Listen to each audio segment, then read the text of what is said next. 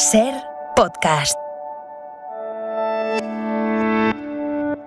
Acontece que no es poco, es un podcast y yo soy la humana que te lo cuenta, Nieves con Costrina. Tenemos un género muy variado. Nacimientos, extravagancias, muertes, batallas, revoluciones, asesinatos, injusticias, farsas religiosas, reyes más tuerzos, bodas. Aquí te dejo el que toca hoy. Lo que me gusta tenerte aquí a mi vera, Nieves. Pues, pues no, te, no te quiero contar lo que me gusta esto a mí. ¿Cómo estás? Muy bien, encantada de estar contigo. ¿Sabes lo que me pasa cuando se escucha a Tella Francino? Que siempre me quedo como con ganas de más, como ¿qué ha pasado? ¿Qué ha pasado? Y el lunes pasado dejasteis, Francino y tú, a la patrona de Francia, Juana de Arco, ahí en la hoguera y dijiste, lo de la beatificación ya lo cuento porque esto merece capítulo aparte, como si esto fuera, fuera una serie, ¿no? E, exactamente. Y nos lo cuentas hoy, ¿no? Hoy vamos, hoy vamos a hoy hoy vamos a, a por ello. A ver, Juana de Arco además de por sus alucinaciones y por su estilismo, la verdad es que esta mujer tiene una panza a reír gracias a, todo lo que le pasó tras su achicharramiento en, en la hoguera por orden de Dios. Ella murió en la hoguera por orden de Dios, ¿no? Porque resultó que el mismo Dios que le daba instrucciones a ella para ir ganando batallas, bueno, pues luego dio instrucciones a los enemigos de ella para que se la cargaran. ¿no? Mm. Estas son informaciones contradictorias. Y lo que pasó tras su juicio eclesiástico del que salió condenada a la hoguera por hereje y relapsa, que ya explicamos lo que era, pues es que hubo que anularlo todo. Con Juana de Arco todo era política el flipe que tenía eh, ella con eso de que hablaba con santas y dioses, pues le vino muy bien a Carlos de Orleans para deshacerse de sus enemigos borgoñones y, de los ingleses. Pero en cuanto dejó de, ser útil Juana, pues, pues nada, se deshicieron de ella. Cuando a Carlos VII le interesó recuperar políticamente la figura de Juana, pues la rehabilitó y la declaró inocente solo 25 años después de haberla asesinado. Esto era mucho, mucho bandeo. ¿no? El otro día contamos lo que ocurrió antes de llegar a la hoguera y hoy vamos a lo sucedido después, cuando ya estaba iba a decir criando malvas, no, no criando malvas porque era imposible, la, destruyeron del todo, ¿no? De ahí que, tuvieran que montar todo el teatrillo posterior para inventarse sus reliquias, porque una santa sin reliquias ya sabes tú que es una caca de santa, eso no, es nada, ¿no? Eh, digo que a lo que vamos es al follón que hubo con Juanita durante los 500 años siguientes a su ejecución, que fueron muy moviditos, ¿no? El mismo que la entregó para que la juzgaran y la ejecutaran, Carlos VII, el tipo por el que ella se partió la cara para sentarlo en el trono fue el mismo que 25 años después del asesinato de Juana se encargó de anular el juicio de acuerdo con el Papa. Porque en estos chanchullos sabes tú que curas y reyes siempre van juntos. De la mano.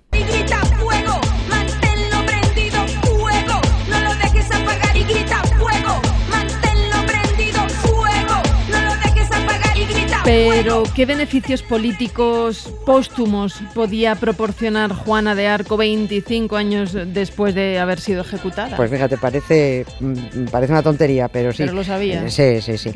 Fue, fue una, mm, una maniobra política para que cuadraran los relatos. Lo vamos a ver enseguida.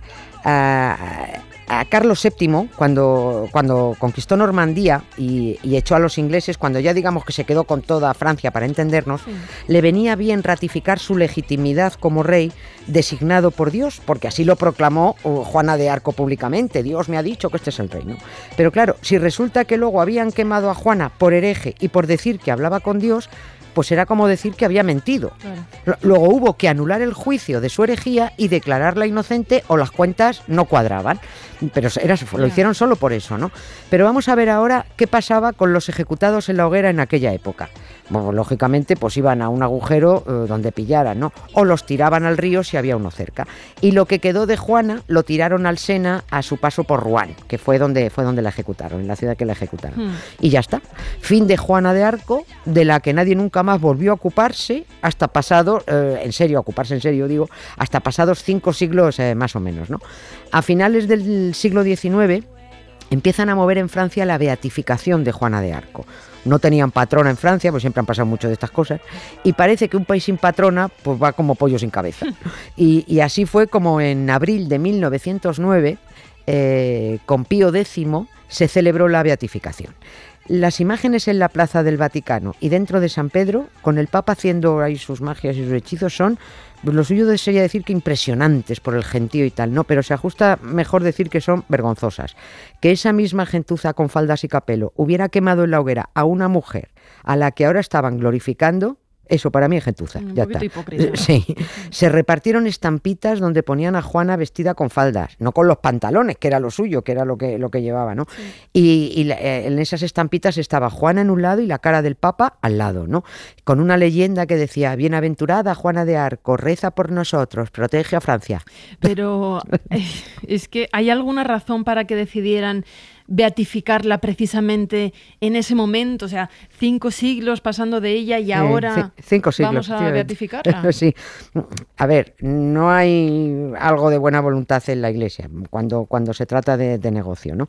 Claro que había una razón, había una ración, una ración y una razón, había muchas raciones de razones, ¿no?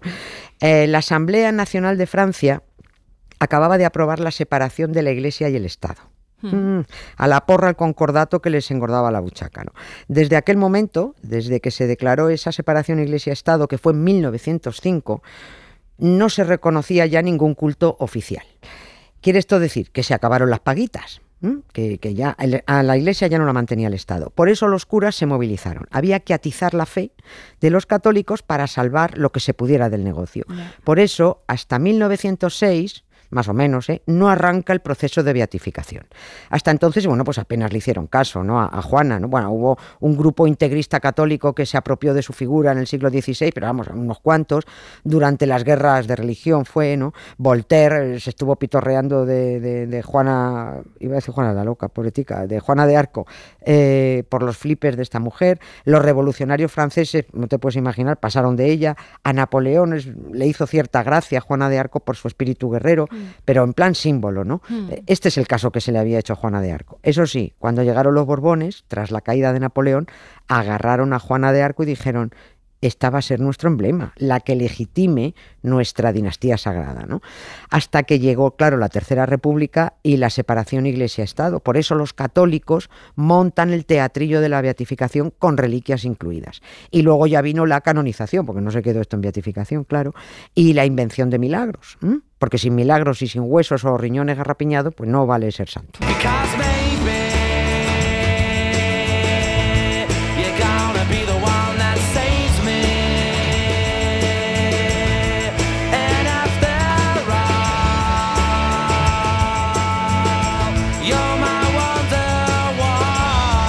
Que los huesos y los restos ya los habían tirado 500 años atrás. Entonces, ¿de dónde los sacaron?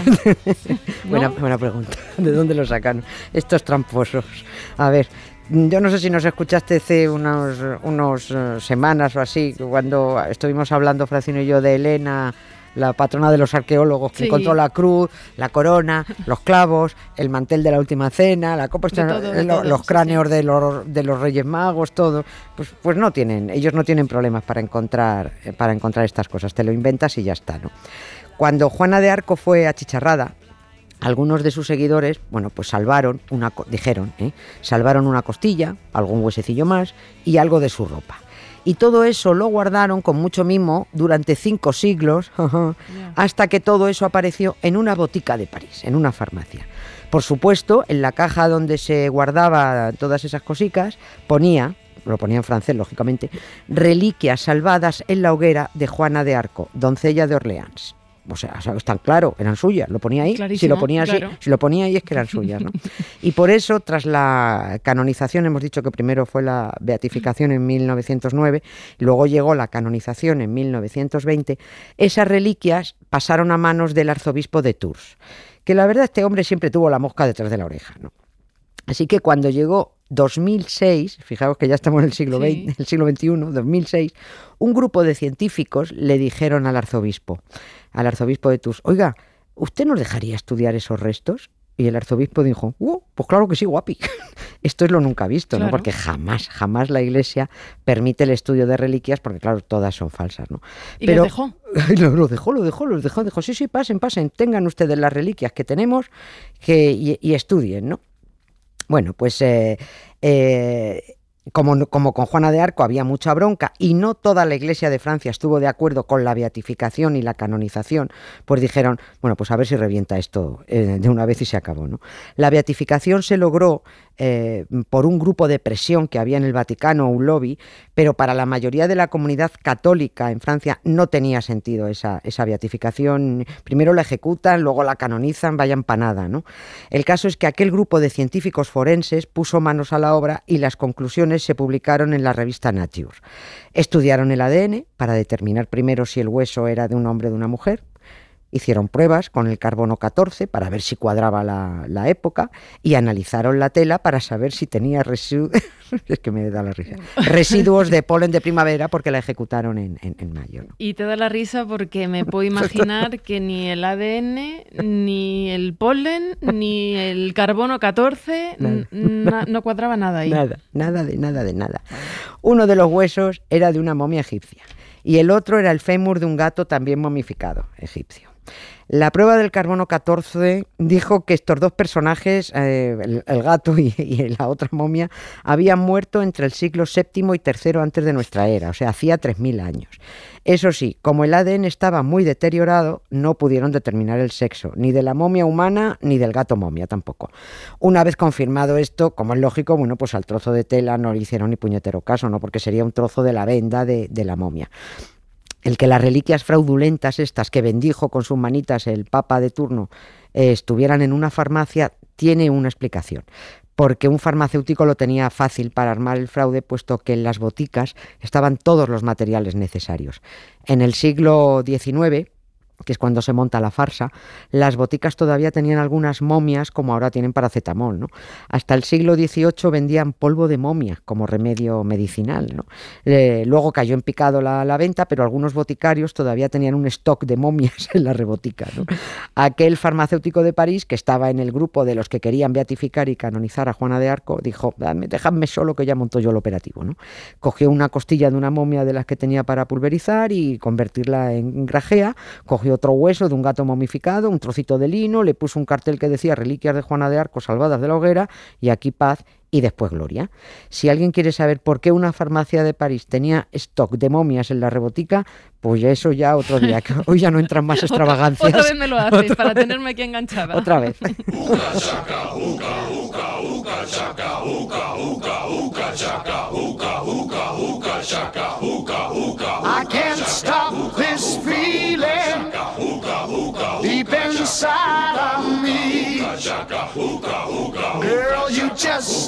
Lo que me gusta a mí escuchar tus extravagancias, Nieves con Costrina. Muchísimas gracias. Gracias a ti, Marta. Suscríbete, acontece que no es poco. Todos los episodios y contenidos adicionales en la app de Cadena Ser y en nuestros canales de Apple Podcast, Spotify, iBox, Google Podcast y YouTube. Escúchanos en directo en la Ser de lunes a jueves a las 7 de la tarde. Cadena Ser. La radio.